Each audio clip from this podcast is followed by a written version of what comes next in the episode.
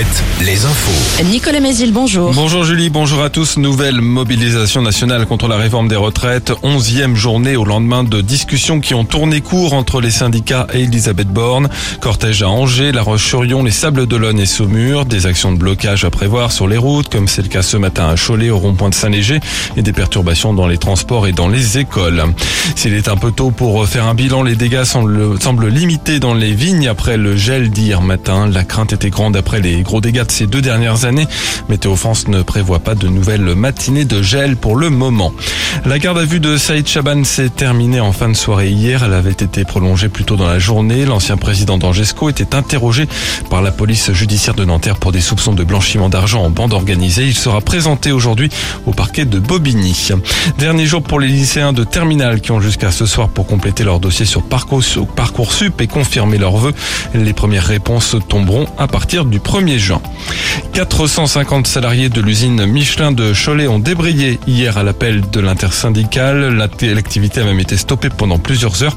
Les syndicats qui veulent exprimer leur inquiétude sur l'avenir de l'usine alors que la direction a annoncé 16 jours de fermeture d'ici la mi-juillet. En Vendée, une plateforme de livraison de colis est en construction à Némis sur un terrain de 2 hectares. C'est ce qu'indique Ouest France et le journal du Pays Lyonnais.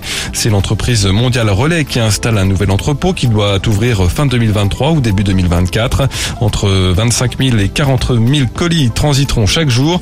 Le recrutement de 23 salariés, dont 15 agents de quai, est en cours. L'actu sportive avec le foot. Le FC Nantes tentera dans trois semaines de remporter une deuxième Coupe de France consécutive. Les Canaris se sont qualifiés hier soir pour la finale en battant Lyon 1-0. Ils affronteront le vainqueur de l'autre demi-finale entre Toulouse et Annecy qui se joue ce soir. Les basketteurs de Cholet, eux, décrochent la deuxième finale européenne de leur histoire. Ils ont largement battu les Estoniens de Calais hier soir à la Meilleray.